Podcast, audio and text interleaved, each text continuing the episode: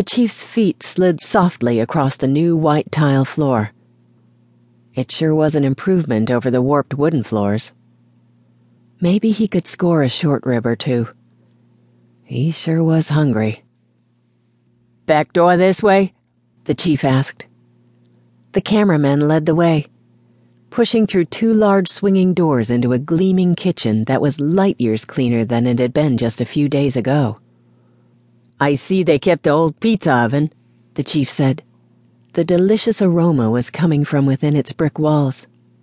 I remember when it was first installed. In fact, my great uncle did the mortar work. They don't make 'em like that anymore, you know.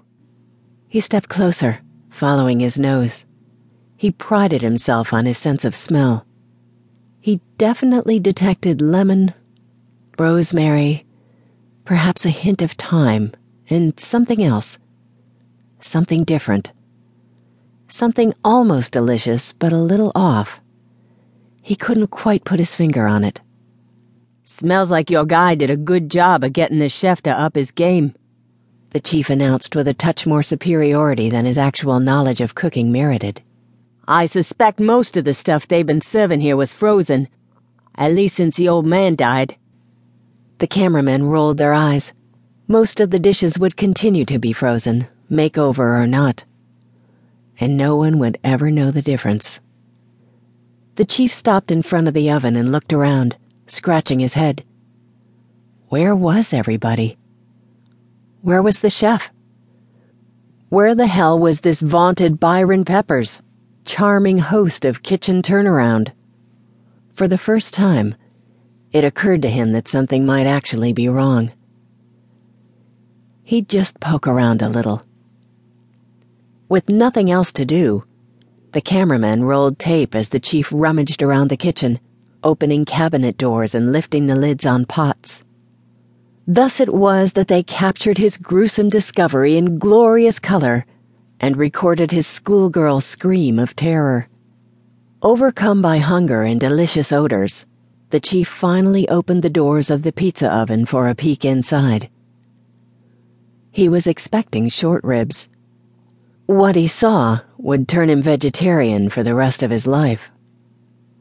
The upper rack of the oven had been removed creating a large cavern that was heated well above 600 degrees Fahrenheit. Trussed up like a giant turkey, Byron Peppers lay roasting on the bottom rack, an apple shoved in his mouth, and sprigs of herbs tucked neatly behind his ears. His eyes were open, a milky opaque. He was naked, his flesh as crisp and succulent as that of a deep fried turkey. The delicious smell the police chief had been coveting was crispy cooked peppers. It was too much. The chief bent over, bringing up coffee and donuts for the benefit of the cameras. The cameraman never missed a beat. One zoomed in on their roasting boss, then out again, unsure what to do. Perhaps being behind the camera made it all unreal. But once there was nothing new to record, there was nowhere to hide.